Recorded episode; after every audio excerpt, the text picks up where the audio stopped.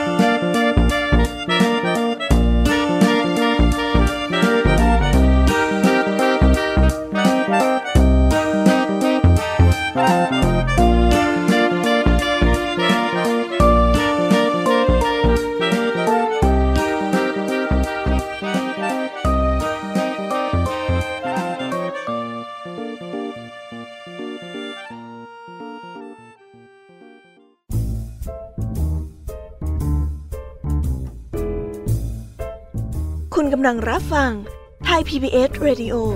ต่อจากนี้ไปขอเชิญทุกท่าน รับฟังรายการ นิทานแสนสนุกสุดหันษา ที่รังสรรค์มาเพื่อน้องๆ ในรายการ Kiss Hour ค่ะ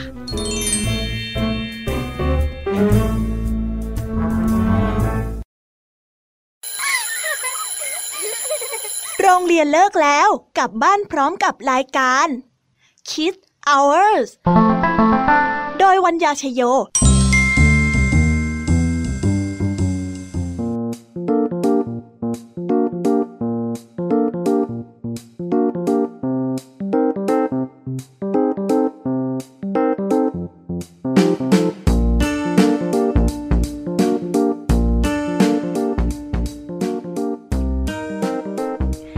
รายการ Kids Hour กลับมาพบน้องๆอีกแล้วจ้า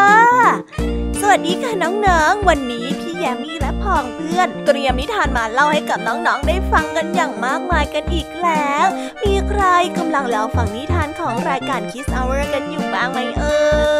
ย ใจจังเลยนะคะเนี่ย ที่น้องๆหลายคนรอฟังนิทานจากรายการ Kids Hour กันอยู่ เพราะว่าพี่ยมมี่ก็รอที่จะมาเจอน้องๆอยู่เหมือนกันละค่ะ วันนี้นะคะพี่ยามีกับผองเพื่อนก็มีนิทานมากมายที่จะมากระตุกต่อมจินตนาการของน้องๆ ไปตะลุยโลกแห่งนิทานกัน เริ่มโดยนิทานของคุณครูไหวใจดี ที่นำนิทานเรื่องพรสามประการ ที่เป็นเรื่องราวของชายหนุ่มคนหนึ่ง ที่ได้รับพรวิเศษ ที่จะขออะไรก็ได้สามข้อ ที่ได้รับมาหลังจากที่ทำตามคำขอของสิ่งศักดิ์สิทธิ์ แต่ด้วยความที่ไม่มีสติ เรื่องราววุ่นวุ่นก็เลยเกิดขึ้นนั่นเองละค่ะ ส่วนเรื่องที่สองของคุณครูไหวก็คือเรื่อง มดกับดักแด้ที่เป็นเรื่องราวเกี่ยวกับมดปากดี ที่ชอบดูถูกผู้อื่นไปทั่ว จนไม่สนใจว่าคนอื่นนั้นจะดีเกินตัวเองได้ในสักวันหนึ่งค่ะ ต้องรอลุ้นกันอีกทีนะคะ ในช่วงของคุณครูไหวใจดีค่ะ และพี่ยามีก็นำนิทานทั้งสามเรื่องมาฝากกันนั่นก็คือเรื่อง ชายหนุ่มใจดี เป็นเรื่องราวของชายหนุ่มใจดี ที่มีความใจเย็นและตั้งใจดี โดยไม่หวังผลตอบแทน แต่เอะเรื่องราวเหมือนจะดีนะเนี่ย แต่มันจะมีเรื่องราวอะไรมาให้เราสนุกกันอีกละคะเนี่ย ต้องไปรอติดตามกันนะคะ ต่อกันด้วยเรื่อง ขอทานซื้อขนมเปี๊ยะที่เล่าเรื่องราวเกี่ยวกับการให้เกียรติ ที่เน้นย้ำให้เราฟังว่า แม้กระทั่งอาชีพของคนขอทาน ก็ยังควรได้รับเกียรติ และปิดท้ายด้วยนิทานเรื่องนกเอี้ยงกับควายเท่า ที่เล่าเรื่องราวความอวดเก่งของนกเอี้ยง มาดูกันสิคะว่า ท้ายสุดแล้วเนี่ยจะนกเอี้ยงตัวนี้เนี่ยจะต้องเจอกับปัญหาอะไร นี่แหละค่ะพี่ยามีก็อยากจะรู้เหมือนกันเลยต้องไปรอฟังพร้อม ๆ กันในช่วงของพี่ยามีเล่าให้ฟังกันนะคะ อย่าลืมติดตามกันนะคะ วันนี้ค่ะ ลุงทองดีก็ได้ชวนเจ้าจอยเล่นทายปัญหา แล้วก็มาพร้อมกับคำอธิบายสำนวนไทยที่ว่า คมในฝัก เอ๊คำว่าคมในฝักกับการเล่นทายปัญหาของลุงทองดีและเจ้าจอยเนี่ย มันจะมาเกี่ยวยังไงกันนะ เอาไว้ไปฟังในเรื่องราวนี้พร้อม ๆ กันเลยค่ะ กับช่วงนิทานสุภาษิต ปิดท้ายด้วยนิทานเด็กดีเรื่องออมสินหนูดี เป็นเรื่องราวของความอดทนเพื่อการอดออมของเด็กคนหนึ่ง เรื่องราวจะเป็นยังไงนั้นเนี่ย พี่เด็กดีก็ได้แอบกระซิบมาบอกว่า ต้องรอไปติดตามกันในช่วงพี่เด็กดีกันนะคะตอนนี้เนี่ยน้องๆ คงจะรอฟังนิทานแสนสนุกจากพี่ยามีกันแล้วใช่ไหมล่ะ ถ้าอย่างนั้นถ้าอย่างนั้น เราไปฟังกันในนิทานเรื่องแรกของคุณครูไหวใจดีกันเลยค่ะ งั้นไปกันเลย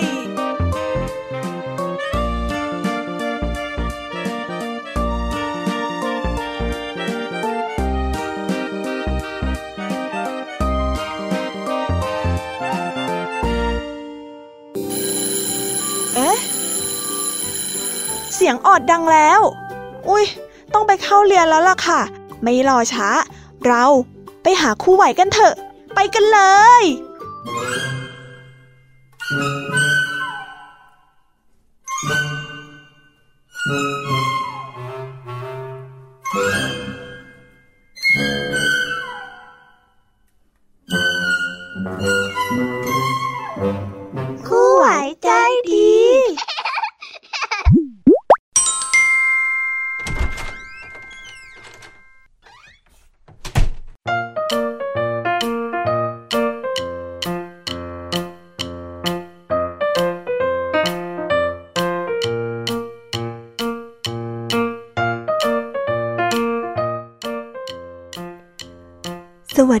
เด็กๆ กลับมาพบกับคุณครูไหวกันอีกเช่นเคยนะคะ วันนี้ครูไหวก็มีนิทานมาเล่าให้ฟังกันอีกเช่นเคย เด็กๆ พร้อมที่จะรับฟังกันหรือยังเอ่ย ถ้าอยากจะฟังกันแล้วเนี่ย เดี๋ยวคุณครูไหวจะพาไปพบกับนิทานเรื่องแรกกันเลยนะคะ นิทานเรื่องแรกของคุณครูไหว คือนิทานเรื่อง พรสามประการ เรื่องราวจะเป็นยังไงนั้น เราไปฟังกันเลยค่ะ Thank you.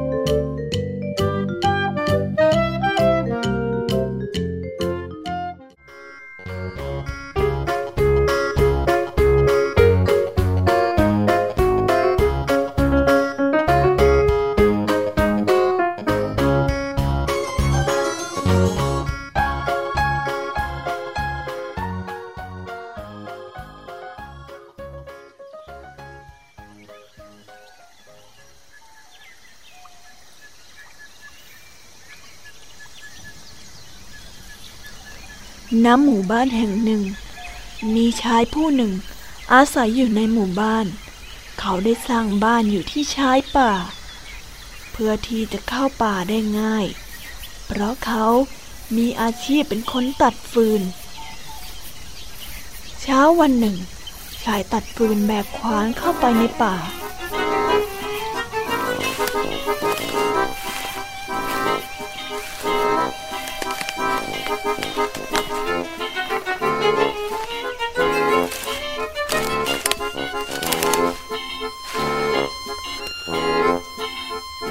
วันนี้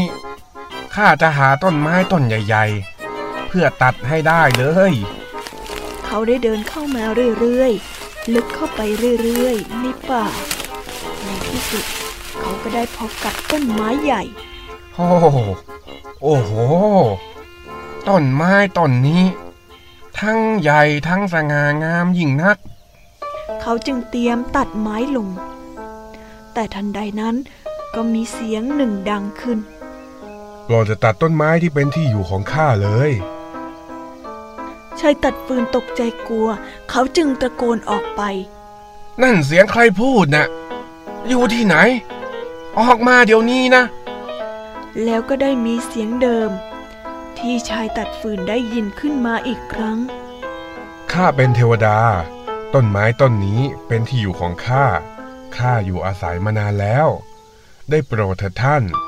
อย่าได้ตัดต้นไม้ที่เป็นที่อยู่ของเรานี้เลย ถ้าหากว่าท่านไม่ตัดต้นไม้ต้นนี้ ข้าสัญญาว่า ข้าจะให้พรแก่ท่านสามประการ ชายตัดฟืนได้ยินดังนั้น จึงเปลี่ยนความกลัวเป็นความสนใจในข้อเสนอของเทวดา ตกลงตกลง ข้าจะไม่ตัดต้นไม้ที่ซึ่งเป็นที่อยู่ของท่าน แต่ข้าจะได้พรสามประการจริง ๆ ใช่หรือไม่ เทวดาจึงตอบกลับไปว่า แน่นอนท่าน ข้ารักษาสัญญาเสมอ ชายตัดฟืนได้ยินดังนั้นก็พอใจเป็นอย่างมาก เขาจึงรีบกลับไปบ้าน เพื่อที่จะไปบอกภรรยาของเขา ท่านโชคดีจริง ๆ นะ แล้ว ท่านจะขอพรว่าอะไรล่ะ ข้ายังไม่รู้เลยว่า จะขอพรอะไรบ้าง ที่ข้าคิดออกในตอนนี้ คือข้ายังไม่ได้กินข้าวเช้า นี่อาจเป็นเหตุผลที่ข้าคิดพรที่จะขอไม่ออกก็ได้นะ เมื่อภรรยาได้ยินดังนั้น นางก็รีบไปที่ครัว แล้วยกถ้วยข้าวต้มใบเล็ก มาให้สามีของนางทันที นี่จ้ะอาหารเช้า ข้าวต้มอีกแล้วเธอนี่แหม่ฉันเลยอยากกินขนมปังก้อนโตๆสักก้อนหนึ่งจังเลย หลังจากที่ชายตัดฟืนบน่นทันใดนั้นขนมปังก็ปรากฏขึ้นอยู่บนโต๊ะอาหาร ภรรยาของชายตัดฟืนตกใจมาก แต่ก็ต้องสะดุ้ง เพราะเสียงสามีของนาง เอาเอาเอาจานมาเร็ว เอาจานมาเร็ว นี่แหละ อาหารเช้าของฉัน นี่แหละ อาหารเช้าของฉัน พอหนึ่งข้อถูกใช้ไปแล้ว ไม่ได้อะไรเลยนะ นอกจากจะได้ขนมปังแค่ก้อนเดียวเนี่ย ภรรยาของเขาตะโกนอย่างโมโหช่างโง่จริงเชียว ฉันน่ะอยากให้ขนมปังไปติดอยู่ที่จมูกแกจริง ๆ ภรรยาตะโกนขึ้น อีกครั้ง แล้วทันใดนั้น ขนมปังจึงลอยไปติดที่จมูกของชายตัดฟืนแน่น ทั้งสองพยายามดึงขนมปังออกมาจากจมูก โอ้ยทำไมฉันดึงมันเท่าไรมันก็ไม่ขยับเลยนะ ชายตัดฟืนก็พยายามช่วยภรรยาของเขา ดึงขนมปังออกจากจมูก แต่ก็ไม่เป็นผล ชายตัดฟืนจึงร้องขึ้นมาว่า ฉันอยากให้ขนมปังหลุดออกไปจริงๆ ทันใดนั้น ขนมปังก็หายวับไปกับตา ในตอนนี้พรทั้งสามข้อได้ถูกใช้ไปแล้ว ไม่มีพรใด เหลืออีกต่อไป ชายคนตัดฟืนและภรรยาของเขา จึงต้องกินข้าวต้มเป็นอาหารเช้าต่อไป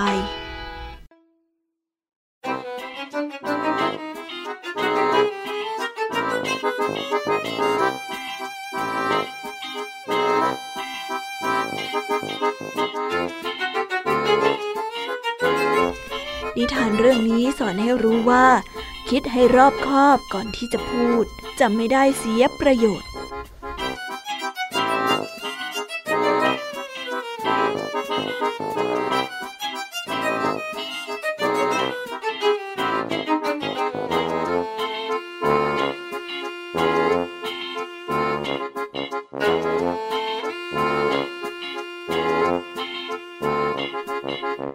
กันไปแล้วนะคะสำหรับนิทานเรื่องแรก เป็นยังไงกันบ้างสนุกกันไหมเอ่ย เด็กๆอยากจะฟังนิทานในเรื่องต่อไปกันหรือยังนะโอเค โอเค งั้นเราไปฟังนิทานกันในเรื่องที่สองของคุณครูไหวกันเลยนะคะ นิทานเรื่องที่สองนี้ มีชื่อเรื่องว่า มดกับดักแด้ ส่วนเรื่องราวจะเป็นยังไงนั้นเนี่ย เราไปฟังกันเลยค่ะ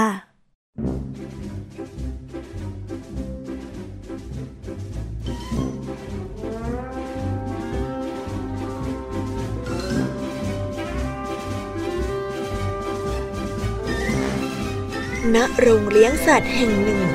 มีม้าศึกตัวหนึ่ง ประดับประดาใส่อานและบังเหียนหรูหรา ควบตะบึง เดินไปร่วมลบในสงคราม ระหว่างทางบังเอิญผ่านมาพบลา คนสัมภาระเต็มหลัง เดินขวางทางอยู่ เขาจึงได้ตะโกนออกไปว่า หลบไปให้พ้นเจ้าลาต่ำต้อย ไม่เห็นหรือยังไงว่าข้ากำลังรีบไป ลาต่ำต้อยเยี่ยงเจ้า ไม่มีสิทธิ์มาขวางทางม้าศึกที่สูงส่งเยี่ยงข้า ไปซะ รีบหลบไปให้พ้น ก่อนที่ข้าจะโมโห เวลาผ่านไปหลายเดือน ที่ถนนแห่งเดิม เจ้าลาได้พบม้าศึกตัวเดิมอีกครั้ง ในสภาพสมซอ เพราะได้รับบาดเจ็บจากสงคราม อีกทั้งมันยังโดนปลดประจำการ และถูกขายต่อให้พ่อค้าคนขายฟืน มันจึงทำงานลากเกวียน บรรทุกสินค้าอย่างหนักทุกวัน จนสภาพสุดโทรมต้องเหนื่อยล้าอยู่ตลอดเวลา เมื่อเห็นเช่นนั้น เจ้าลาจึงเอ่ยทักขึ้นว่า เจ้ามาศึกฉันไหน จึงต้องมาทำงานในสภาพที่ตกต่ำเช่นนี้ ความยิงทนงของเจ้าในวันนั้น หายไปไหนเสียหมดละ่ะ ตอนนี้ลาที่ต่ำต้อยอย่างข้ายังมีความเป็นอยู่ที่ดีกว่าเจ้าซะอีก เจ้าม้า ได้แต่ก้มหน้าอับอายกับสิ่งที่ตนเองเคยพลาดพังพูดออกไป แล้วก็ทำได้แค่ เดินขยกขยเยกจากไป นิทานเรื่องนี้สอนให้รู้ว่า อย่าดูถูกผู้ที่ต่ำต้อยกว่า เพราะวันหนึ่ง เราอาจจะต่ำต้อยได้เช่นกัน แล้วเราก็ได้จบกันไปแล้วนะคะสำหรับนิทานทั้งสองเรื่อง เป็นยังไงกันบ้าง เจ้ามดเนี่ยนิสัยไม่ดีเลยจริง ๆนะคะ เด็กๆว่าไหม นอกจากจะชอบดูถูกคนอื่นแล้ว ยังชอบพูดจาประจบประแจงอีก เด็กๆไม่ควรนำเป็นเยี่ยงอย่างเลยนะคะ และสำหรับวันนี้ก็หมดเวลาของคุณครูไหวซะแล้ว ครูไหวก็ต้องขอส่งเด็กๆ ให้ไปฟังนิทานในช่วงต่อไปกันเลย กับนิทานช่วง พี่ยามีเล่าให้ฟัง งั้นวันนี้คุณครูก็ต้องขอกล่าวคำว่า สวัสดีค่ะ แล้วก็บ๊ายบาย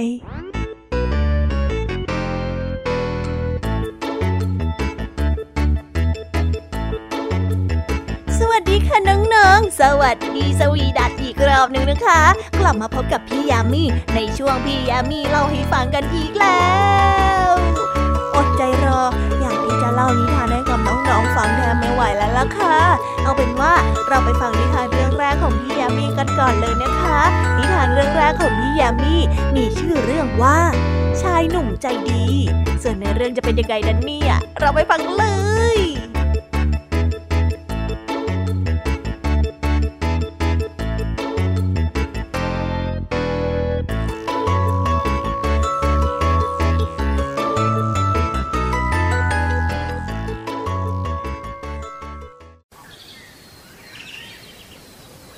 กันละครั้งหนึ่งนานมาแล้ว มีชายคนหนึ่ง อาศัยอยู่ในป่าเพียงผู้เดียว ในแต่ละวันเขาจะออกไปในป่าเพื่อหาอาหาร และผลไม้มาเก็บไว้เพื่อกินแต่พอตัว นอกจากนั้นแล้วชายคนนี้ยังขุดบ่อไว้เพื่อเก็บน้ำเอาไว้กินที่บ้านของตนเองที่เชิงเขาอีกด้วย ถึงหน้าแล้ง สัตว์ป่าและต้นไม้ต่างๆ ในระแวกนั้น เริ่มเดือดร้อน เพราะขาดน้ำที่จะกิน จะใช้ในการดำรงชีวิตด้วยความเมตตา ชาวบ้านจึงพยายามหาทางช่วย เหล่าสัตว์ป่านั้น เขานึกได้ว่ามีบ่อน้ำที่ขุดไว้เป็นของตัวเอง และน้ำยังเหลืออยู่มากโขงเขาจึงไปตัดต้นไม้ เพื่อนำมาควานเนื้อไม้ออกแล้วทำเป็นท่อลำเลียงน้ำเพื่อส่งไปยังสัตว์ป่าบนที่ราบ จากนั้นในทุกๆวัน สัตว์ป่าก็เริ่มมีน้ำกินทำให้มีชีวิตชีวาขึ้นมา และป่าก็ถูกเติมเต็มอีกครั้ง แต่ทว่าระหว่างนั้น ชายใจดีก็ล้มป่วยลง เพราะไม่มีเวลาพักผ่อน เนื่องจากต้องคุมการระบายน้ำ เพื่อที่จะแบ่งไปให้สัตว์ทั้งหลาย อย่างสม่ำเสมอ และด้วยความที่อยู่คนเดียวจึงไม่มีใครหาอาหารมาให้เขา เจ้าหนูที่บังเอิญผ่านไปที่บ้านของชายใจดี จึงคิดในใจว่า โถท่าน ท่านใจดี ท่านทำเพื่อเราสัตว์ป่าแท้ๆ แต่เหตุใดท่านจึงมานอนสมแบบนี้ มีความทุกข์อยู่ผู้เดียวแบบนี้เล่า เฮ้ย ไม่ได้การละ ข้าต้องไปทำอะไรสักอย่างแล้ว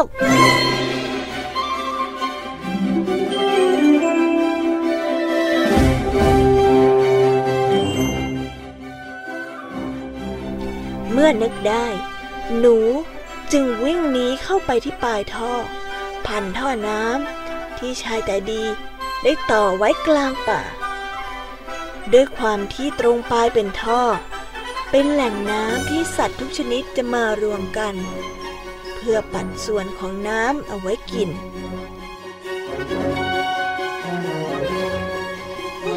ทุกคนทุกคนทุกคน ทุกคนแย่แล้วทุกคน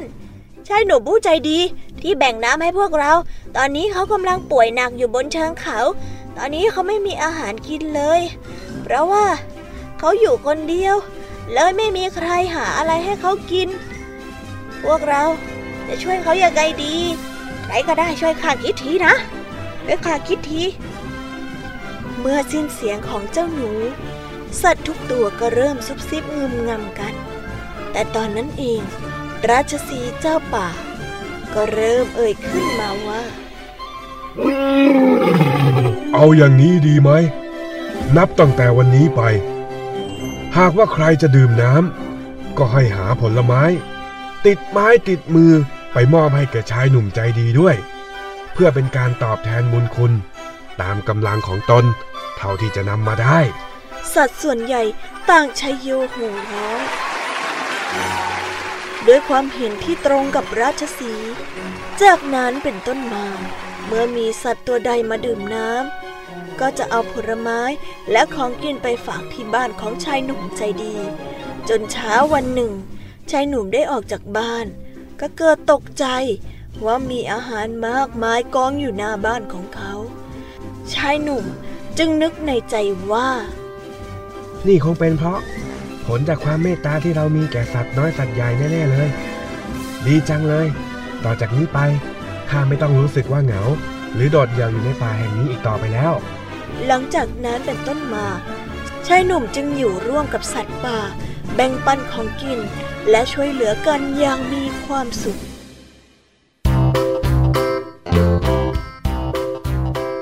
นิทานเรื่องนี้สอนให้รู้ว่า ความเมตตากรุณาหรือความมีน้ำใจ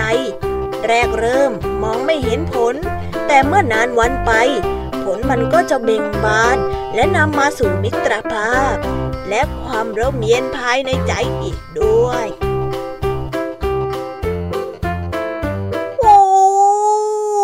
อันนี้แค่ขนาดนิทานเรื่องแรกนะคะเนี่ยยังสนุกขนาดนี้งั้นเราไปต่อกันในนิทานเรื่องที่สองกันต่อเลยนะคะ ในนิทานเรื่องที่สองนี้ มีชื่อเรื่องว่า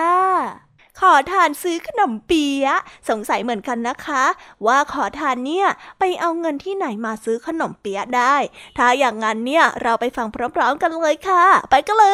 ย กันละครั้งหนึ่งนานมาแล้ว มีวัดแห่งหนึ่ง วัดแห่งนี้ขึ้นชื่อเรื่องทำขนมเปี๊ยะเป็นอย่างมาก ขนมเปี๊ยะที่ทำออกมา นอกจากจะมีขนาดที่ใหญ่ มีวัตถุดิบในการทำที่ไม่เหมือนใคร แล้วยังหอมหวานชวนรับประทาน ดึงดูดให้ผู้คนทุกสารทิศขึ้นมาที่วัดแห่งนี้ เพื่อมาขอซื้อขนมเปี๊ยะไปริมลอง วันหนึ่ง มีขอทานผู้หนึ่ง เดินทางมาจากแดนไกล เพราะได้ยินคำร่ำลือถึงความอร่อยของขนมเปี๊ยะที่วัดแห่งนี้ เมื่อมาถึงวัด จึงได้เอ่ยปากถามลูกวัด เพื่อที่จะขอริมลองรสชาติของขนมเปี๊ยะอันเรื่องชื่อ ท่านเอ้ยข้าเป็นขอทาน เดินทางมาจากดินแดนอันไกลโพ้นข้ามาที่นี่เเพราะได้ยินเสียงคำร่ำลือของวัดนี้ว่า ที่นี่ขึ้นชื่อในการทำขนมเปี๊ยะเป็นอย่างมาก และตอนนี้ข้าก็หิวเหลือเกิน ข้าขอลิ้มลองรสชาติขนมเปี๊ยะอันเรื่องลือชื่อของวัดนี้ได้หรือไม่ทว่าบรรดาพระลูกวัดเมื่อเห็นท่าทางสกปรกโกโลโกโสของท่านขอทาน จึงรังเกียจ และไม่ยอมให้ขอทานเข้าไปยังครัวของวัด เพื่อรับขนมเปี๊ยะจนเกิดการฉุดลากผลักดึง กันอยู่ในบริเวณวัด สร้างความวุ่นวายพอสมควร ขณะนั้น เจ้าอาวาสได้มาพบเหตุการณ์ จึงได้กล่าวปรามลูกวัดว่า เป็นบรรพชิตต้องมีเมตตาธรรม เหตุใดพวกเจ้าจึงปฏิบัติตนเช่นนี้กับขอทานท่านนี้กันละ่ะ เหล่าลูกวัดจึงได้บอกกับเจ้าอาวาสไปว่า ท่านขอทานผู้นี้ ได้มายังวัดของเรา เพื่อมาขอกินขนมเปี๊ยะเราข้าเองเห็นท่าทีว่าไม่น่าไว้วางใจกับท่าทางสกปรกโกโลโกโสของขอทานท่านนี้แล้วข้าเลยห้ามเขาเข้ามายังห้องครัวของเราเท่านั้นเอง เจ้าอาวาสได้รับทราบเกี่ยวกับเรื่องที่เกิดขึ้น แต่ก็ไม่รู้สึกอะไร จากนั้นเจ้าอาวาสจึงคัดเลือกขนมเปี๊ยะชิ้นใหญ่ด้วยตัวเอง และนำมามอบให้กับขอทาน โดยไม่คิดเงิน เมื่อรับประทานขนมเปี๊ยะลดเลิศจนหมด ก่อนจะไป ขอทานได้ควักเงินทั้งหมดที่ตัวเองมีอยู่น้อยนิดออกมา มอบให้กับเจ้าอาวาสเพื่อเป็นค่าขนมเปี๊ยะพร้อมกับกล่าวว่า นี่เป็นเงินทั้งหมดที่ข้าขอทานมาได้ หวังว่าท่านเจ้าอาวาสจะรับไว้ เจ้าอาวาสได้รับเงินค่าขนมเปี๊ยะมาจริง ๆ จากนั้นจึงประนมมือ พางกล่าวอวยพรขอทานว่า ขอให้ท่านเดินทางโดยสวัสดี เหล่าพระลูกวัดเห็นดังนั้น ก็เกิดความกังขายิ่งนัก จึงถามเจ้าอาวาสไปว่า ในเมื่อท่านบริจาคขนมเปี๊ยะเป็นทานให้แล้วยายจึงรับเงินมาอีกเล่า เจ้าอาวาสก็ได้ตอบกลับมาว่า ขอทานเดินทางมาไกลแสนไกล เพียงเพื่อลิ้มลองรสชาติขนมเปี๊ยะของวัดเรา ดังนั้นเราจึงมอบขนมเปี๊ยะให้เขา โดยไม่คิดเงิน และการที่เขาจ่ายค่าตอบแทน ก็แสดงว่า ขอทานผู้นี้มีความดีงามในจิตใจ รู้จักวิถีการปฏิบัติตัวในสังคม ดังนั้นเราจึงรับเงินนั้นไว้ เพื่อเติมเต็มความเคารพในตัวตนของเขาเอง ซึ่งจะเป็นแรงขับให้เขามีความสำเร็จยิ่งขึ้นไปในอนาคต นิทานเรื่องนี้สอนให้รู้ว่า การรู้จักให้เกียรติผู้อื่น แม้เขาเป็นเพียงขอทานที่ยากไร้นั่นเท่ากับการที่ให้เกียรติของตนเองด้วย ซึ่งเป็นการอ่อนน้อมถ่อมตนอย่างหนึ่งค่ะ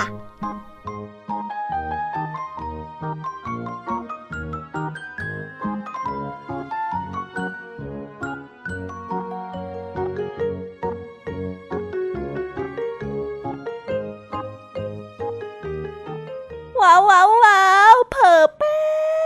บเดียวเนี่ย จบนิทานเรื่องที่สองของพี่ยามีกันไปแล้วอะอ๋อย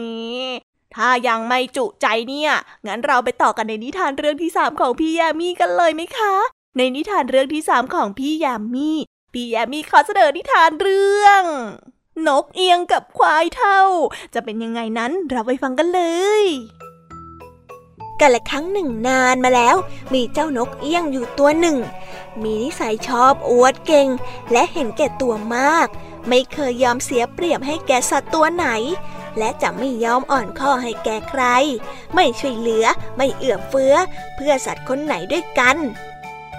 จนสัตว์แถวนั้นรู้จักนิสัยของมันดี อยู่มาวันหนึ่ง ขณะที่เจ้านกเอี้ยงกำลังตั้งหน้าตั้งตารีบบินไปที่นาข้าว ด้วยความเร่งรีบ ได้มองไปเห็นหุ่นไล่กาเข้า มันเลยตกใจ รีบบินหนีไปทันทีทันใด และทันใดนั่นเอง มันก็ได้บินไปชนกับก้นของควายเท่าตัวหนึ่งเข้าอย่างแรงทำให้มันตกลงมาที่พื้นทันที โอ้ยเจ็บ โอ้ยนกเอียงอุทานด้วยความเจ็บปวด ควายเท่าก็ได้กล่าวว่า ท่านไม่เห็นหรือยังไง ข้ายืนอยู่ที่นี่ตั้งนานแล้ว แล้วเห็นเจ้ากำลังบินลงมา เพื่อขโมยข้าวกิน อย่าปฏิเสธข้าเลย นกเอียงได้ตอบว่า ข้าไม่ได้ขโมยอะไรสักหน่อย ท่านมีหลักฐานหรือ ถ้าไม่มีก็อย่ามากล่าวหากันละกัน แบบเนี้ยมันไม่ดีเลยนะ ควายเท่าได้ตอบกลับไปว่า ในเมื่อหลักฐาน อยู่ต่อหน้าข้าแล้ว จะให้เอามาอีกทำไม แต่ข้าว่า ต่อให้มีหลักฐาน เจ้าก็ไม่ยอมรับอยู่ดี เพราะเจ้ามีนิสัยเอาเปรียบผู้อื่นเสมอ ต่อให้ข้าหาหลักฐานมาได้ ก็คงไม่มีประโยชน์ที่จะมาพูดกับเจ้า ให้เสียเวลาไปมากกว่านี้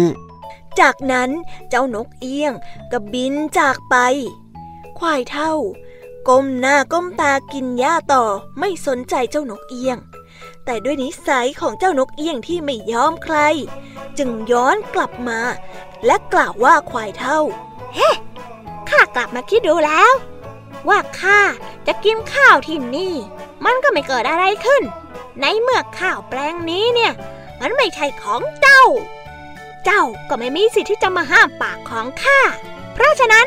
เจ้านั่นแหละที่ควรหลีกไปให้พ้น ไปสิ ไป พอสิ้นเสียงของเจ้านกเอียง เสียงที่ตอบกลับมา หาใช่เสียงของเจ้าควายเท่าไม่ แต่กลับเป็นเสียงของเจ้าของนาข้าว่าเจ้านั่นแหละ ที่ควรหลีกไป เพราะนาข้าวของข้าไม่ต้องการนกเอี้ยงอย่างเจ้าหรอก ควายเนี่ย ถึงจะชรา มีอายุมากแล้ว แต่ก็ยังช่วยทำนาได้ แต่เจ้ามีแต่จะมาลักกินขโมยกินข้าวเปลือกของข้าให้เกิดความเสียหาย ถ้าขืนเจ้ายังชักช้ากว่านี้ เจ้าจะโดนข้าเล่นงานเอาได้นะ รีบไปซะ นกเอียง รีบบินหนีแทบไม่ทัน และก็ไม่กล้ากลับมาอีกเลย นิทานเรื่องนี้สอนให้รู้ว่า การเป็นคนอวดเก่ง ทำตัวเหนือใครๆ ไร้ซึ่งเหตุและผล ไม่เอื้อเฟื้อต่อผู้อื่น ย่อมไม่มีใครอยากคบหาสมาคมด้วย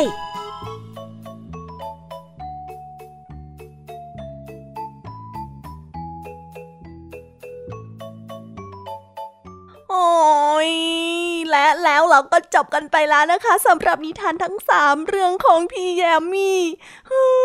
สำหรับนิทานทั้งสามเรื่องของพี่แยมมี่ในวันนี้เป็นยังไงกันบ้าง ฟังกันซัดจุใจกันเลยละสิ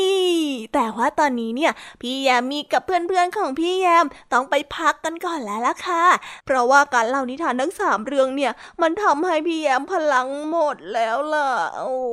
ย เพราะว่าอะไรล่ะคะ เพราะว่ามันสนุกสุดเหวี่ยงกันเลยละสิ งั้นพี่ยามีก็ขอส่งต่อน้องๆ ให้ไปพบกับลุงทองดีกับเจ้าจอยกันต่อเลยนะคะ ในช่วงนิทานสุภาษิต ส่วนพี่แยมก็ต้องขอตัวไปพักแป๊บหนึ่งนะคะ แล้วจะมาพบกันในตอนจบนะ ส่วนตอนเนี้ยไปหาลุงทองดีกันก่อนเลยค่ะ บ๊ายบาย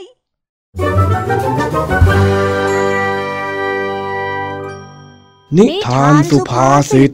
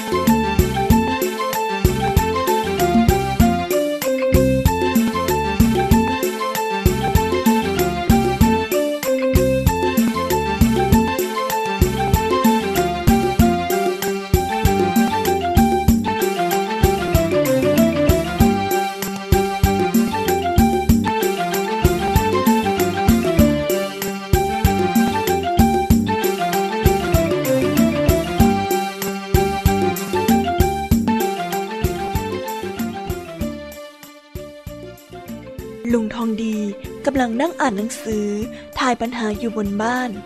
เมื่อมองออกไปข้างนอก ก็เห็นเจ้าจ้อยกำลังวิ่งเล่น เลยเรียกเข้ามาหา จ้อยเอ้ย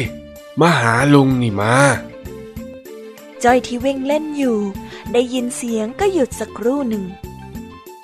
เออมีอะไรจ้าลุงทองดี มาเล่นทายปัญหากับลุงบนบ้านนี่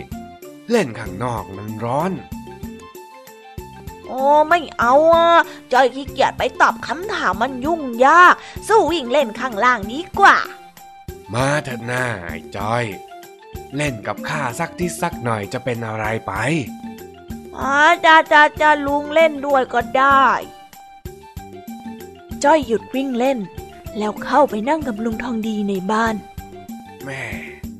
นั่งตาแป๋วเชียวนะ จะตอบคำถามข้าได้ไหมนาะเอา้า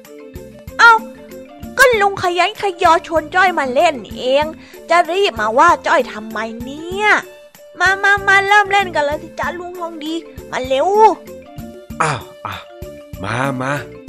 ข้อแรกนะ อะไรเอ่ย เวลาเรายืน มันนอน แต่เวลาเรานอน มันดันยืน จ้อยหยุดคิดสักครู่หนึ่ง ก่อนจะลุกขึ้นยืน แล้วตามด้วยล้มตัวลงนอน เสร็จแล้วจ้อยก็กลับมานั่งอีกครั้ง เอ๊ะอะไรนะอ๋ออ๋อจ้อยรู้แล้ว เท้า เวลาเรายืน เท้ามันก็จะนอน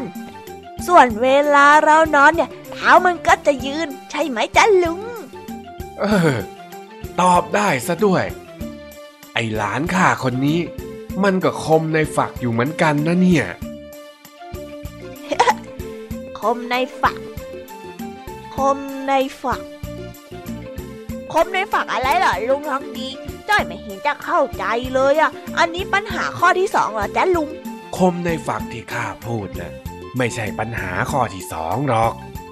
เนาะเอาอีกแล้ว ลุงทองดีชอบพูดอะไรให้จ้อยเข้าใจยากทุกทีเลยอะ คมในฝักเนี่ย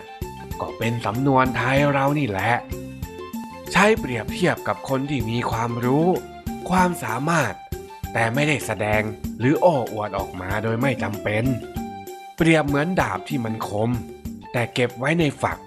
ไม่จำเป็นต้องเอาออกมาโชว์พร่ำเพรื่อยังไงล่ะเจ้าจ้อย มีนิทานอยู่เรื่องหนึ่งเป็นเรื่องของลากับสิงโต สิงโตได้เลือกลามาเป็นเพื่อนล่าสัตว์ด้วยกัน ลาก็ดีใจมาก จึงยอมทำตามที่สิงโตสั่งทุกอย่าง สิงโตจึงได้ออกอุบายให้ลาทำเสียงคำรามเรียนแบบตัวมัน เพื่อให้สัตว์ป่าตกใจ และวิ่งหนีไปในทางที่มันยืนอยู่ อยู่มาวันหนึ่ง สิงโตและลาออกล่าเหยื่อด้วยวิธีการที่ตกลงกันไว้ ลาแอบอยู่ใต้พุ่มไม้เตี้ย เมื่อมันเห็นเหยื่อ ลาก็แหกปากร้องสุดเสียงทำให้สัตว์ป่าวิ่งไปทางที่สิงโตดักรออยู่ ด้วยวิธีการนี้ทำให้สิงโตได้กินสัตว์ป่าอย่างสำราญ ลาภูมิใจมากที่ทำให้สัตว์อื่นๆ กลัวเสียงของมัน มันคุยโมโอ้อวดกับสิงโตว่า ที่พวกสัตว์ป่านั้นวิ่งหนี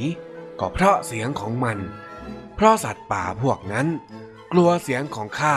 ท่านว่าไหม สิงโตก็เอออตอบ เพื่อที่จะได้หลอกใช้มันอีก เลยบอกไปว่าใช่ เสียงของมันช่างน่ากลัวมาก นิทานเรื่องนี้สอนให้รู้ว่า คนโง่มักอวดฉลาด ส่วนคนฉลาดมักจะแกล้งโง่ ก็เหมือนกับคำว่าคมในฝัก ที่หมายถึงการซ่อนความฉลาดข้างใน ไม่แสดงโอ้อวดออกมา ประดุดกับดาบที่คมอยู่ในฝักยังไงล่ะ อ๋อ อย่างนี้นี่เองจ้อยเข้าใจแล้ว อย่างนี้ ก็เหมือนลุงทองดีชมจ้อยเลยละติเออ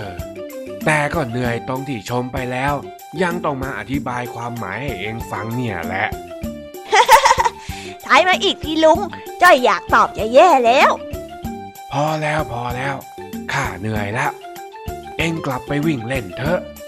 โอ้ลุงทองดีอะชวนจ้อยมาเล่นแท้ๆ เหนื่อยซะแล้วเพิ่งได้แค่ข้อเดียวเองอะ งั้นจ้อยทายลุงทองดีมั่งดีกว่า อ้าว ไหนเองลองทายมาสิอืมม้าอะไรเอ่ยอยู่สูงสูงม้าอะไรของเอง อยู่สูงข้าว่ามันต้องเป็นม้าบินแน่พิดจ้าลุงทองดีๆอ้าวอ้าวข้ายอมแล้ว ม้าอะไรหรือไหนเฉลยมาสิ ก็มะพร้าวไงล่ะลุง อ๋อม้าพร้าวม้ามะมะพร้าวแหม้ไอเด็กนี่ ข้าตามไม่ทันจริงๆเลย เฉลยคำตอบจบ จอยก็วิ่งออกไปอย่างอารมณ์ดี ปล่อยให้ลุงทองดี นั่งงงอยู่เป็นพักใหญ่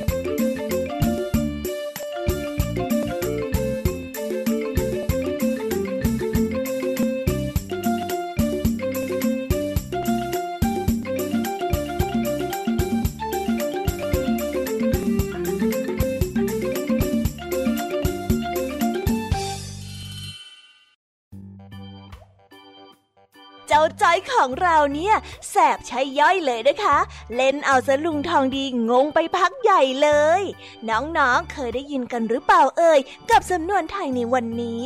อย่าลืมจดกันด้วยนะคะจำดีกว่าจดแต่ว่าถ้าจำไม่หมด จดดีกว่าจำนะคะ และตอนนี้เนี่ยเด็กดีจากทางบ้าน ก็ได้มีนิทานมารอน้องๆอยู่แล้ว งั้นเราไปฟังนิทานจากพี่เด็กดีกันเลยค่ะ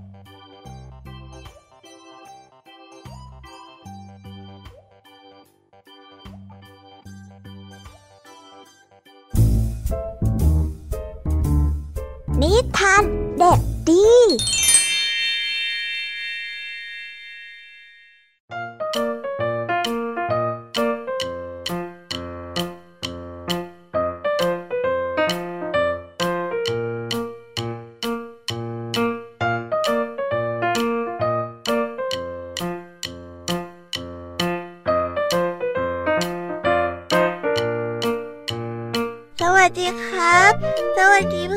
ทุกคน อันนี้เรามาพบกับนิทานเด็กดีกันอีกเช่นเคย นิทานเด็กดีวันนี้ขอเสนอเรื่องอ้อมสินหนูดีณหมู่บ้านเล็กๆแห่งหนึ่ง มีเด็กหญิงหนูดี เป็นเพื่อนรักกันกับจิริศเจ้าเล่นด้วยกันทุกวัน เช้าวันเสาร์หนูดีไปเล่นกับจิริศตามปกติ นูดี้เห็นจิตติดปั่นจักรยานใหม่มาเอสวัสดีจ้าจิตริดได้จักรยานใหม่มาเราสวยจังเลยอะคุณแม่ซื้อให้นะจักรยานใหม่ด้วยนะสวยอะสิเธอชอบไหมล่ะ ดีจังเลยหนูดีอยากได้จักรยานแบบนี้บ้างหนูดีจึงวิ่งไปบอกคุณแม่ คุณแม่คุณแม่ นี่หนูดีอยากได้จักรยานใหม่ค่ะ หนูดี ถ้าหนูอยากจะได้จักรยานนะลูก หนูก็ต้องเก็บเงินซื้อเอานะคะหืมทำยังไงล่ะคุณแม่ คุณแม่ แนะนำวิธีการออมเงิน หนูดีจึงตัดสินใจจะเก็บเงินซื้อจักรยานใหม่คุณแม่ให้ค่าขนมกับหนูดีวันละกี่สิบบาท หนูดีกินขนมไปสิบบาท กลับมาถึงบ้านหนูดีก็ได้นำเงินไปหยอดกระปุกพอกลับมาถึงบ้านหนูดีก็ได้นำเงินไปหยอดที่กระปุกออมสินทุกทุกวัน จนวันหนึ่ง ถึงวันเกิดของหนูดี คุณแม่ถามหนูดี หนูดีลูกหนูดี ดูซิกระปุกออมสินของลูกเนี่ย ได้กี่บาทแล้ว ไหนเปิดดูซิหนูดีเขย่ากระปุกดัง นับเงินจากกระปุกออมสิน คุณแม่คะได้เงินแม่พอซื้อจักรยานแล้วค่ะ หนูดีได้ทำหน้าเศร้า เพราะว่าเงินไม่พอกับค่าซื้อจักรยาน คุณแม่ให้กำลังใจหนูดี หนูดีจ้ะหนูดี หนูดีฟังแม่นะลูก ไม่เป็นไรนะ ส่วนที่เหลือเนี่ย เดี๋ยวคุณแม่จะจ่ายให้หนูดีเอง เป็นรางวัลที่หนูดีเชื่อฟังคุณแม่ รู้จักอดออม หนูดีดีใจมาก เลยวิ่งมากอดคุณแม่ ขอบคุณค่ะคุณแม่ หนูดีรักคุณแม่ที่สุดในโลกเลยคุณแม่ก็พาหนูดีไปที่ตลาด เพื่อซื้อจักรยานใหม่ หนูดีเลือกจักรยานคันสีแดง หนูดี มีความสุขกับการปั่นจักรยานใหม่เล่นกับจีริสตั้งแต่นั้นมา หนูดีก็กลายเป็นคนที่รู้จักการออมมากขึ้น เงินออม ออมเงินทุกวันจนติดเป็นนิสัยเห็นคุณค่าของการประหยัดและอดออม การนิทานเรื่องนี้ก็สอนให้เรารู้ว่า การรู้จักประหยัดและอดออมเป็นสิ่งที่ดีช่วยให้เราสามารถประสบความสำเร็จในอนาคต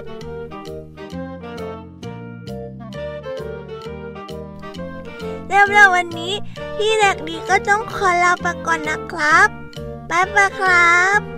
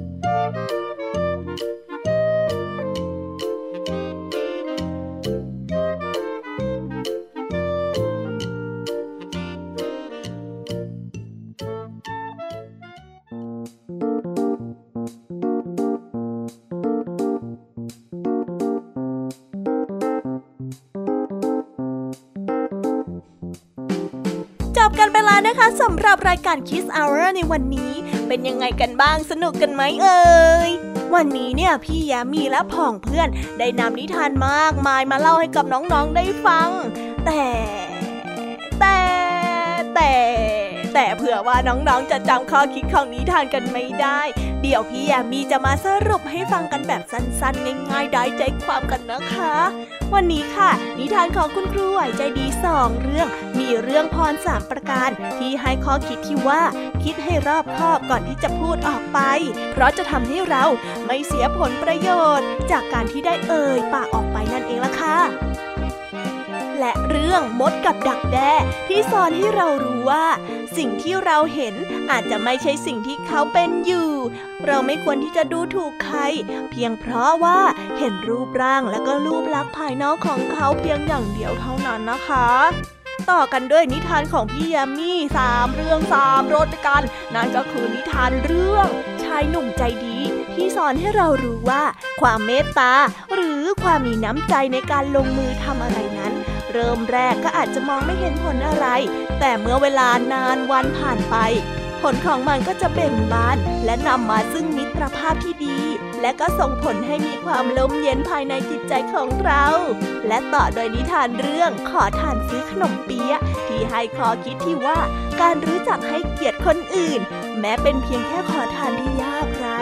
ก็เท่ากับเป็นการให้เกียรติตัวเองเช่นกัน ปิดท้ายด้วยเรื่องนกเอี้ยงกับควายเท่า ที่ให้ข้อคิดที่ว่าการเป็นคนอวดเก่งทำตัวเหนือใครๆ และไร้ซึ่งเหตุผลไม่เอื้อเฟื้อเผื่อแผ่ต่อผู้อื่น ก็ย่อมไม่มีใครอยากจะคบหาสมาคมด้วยนะคะ ส่วนนิทานสุภาษิตในวันนี้ มากันในสำนวนไทยที่ว่า คมในฝัก ที่แปลว่า มีความรู้ความสามารถ แต่ไม่แสดงออกมา แล้วเก็บความสามารถนั้นไว้เงียบๆแต่พอถึงเวลาก็ต้องแสดงออกมา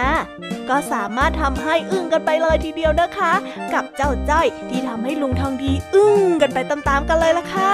จนถึงกับเอ่ยปากชมว่าคมในฝักนั่นเอง นิทานเด็กดีในวันนี้ก็มากับเรื่องออมสินหนูดี ที่สอนให้เรารู้ว่า การรู้จักประหยัดอดออมนั้น เป็นสิ่งที่ดี ช่วยให้เราสามารถประสบความสำเร็จได้ในอนาคตเหมือนกับหนูดีที่พี่เด็กดีได้นำเรื่องราวมาเล่าให้กับพวกเราฟังนั่นเองล่ะค่ะโอ้ยเป็นยังไงกันบ้างเลยคะเต็มอิ่มจุใจไปกับนิทานเกือบหนึ่งชั่วโมงแน่น้องๆชอบกันไหมเอ่ยแต่ น่าเสียดายนะคะเนี่ย วันนี้ก็หมดเวลาสำหรับรายการคิสเอาเวอร์กันแล้วล่ะค่ะ แต่ไม่เป็นไรนะคะ เอาไว้พบกันใหม่ในคราวหน้านะสำหรับวันนี้พี่ยามีและก็พองเพื่อนก็ต้องขอตัวลากันไปก่อน เอาไว้พบกันใหม่นะคะ บ๊ายบาย เป็นเด็กดีกันด้วยนะ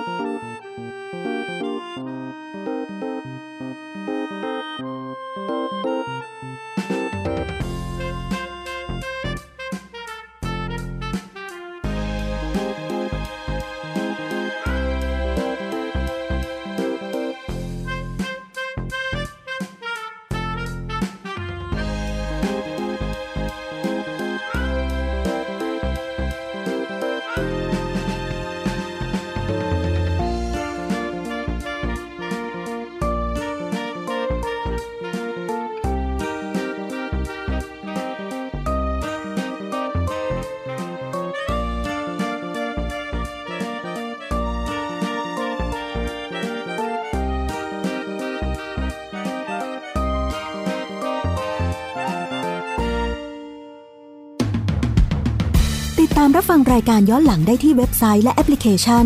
ไทย PBS Radio ไทย PBS Radio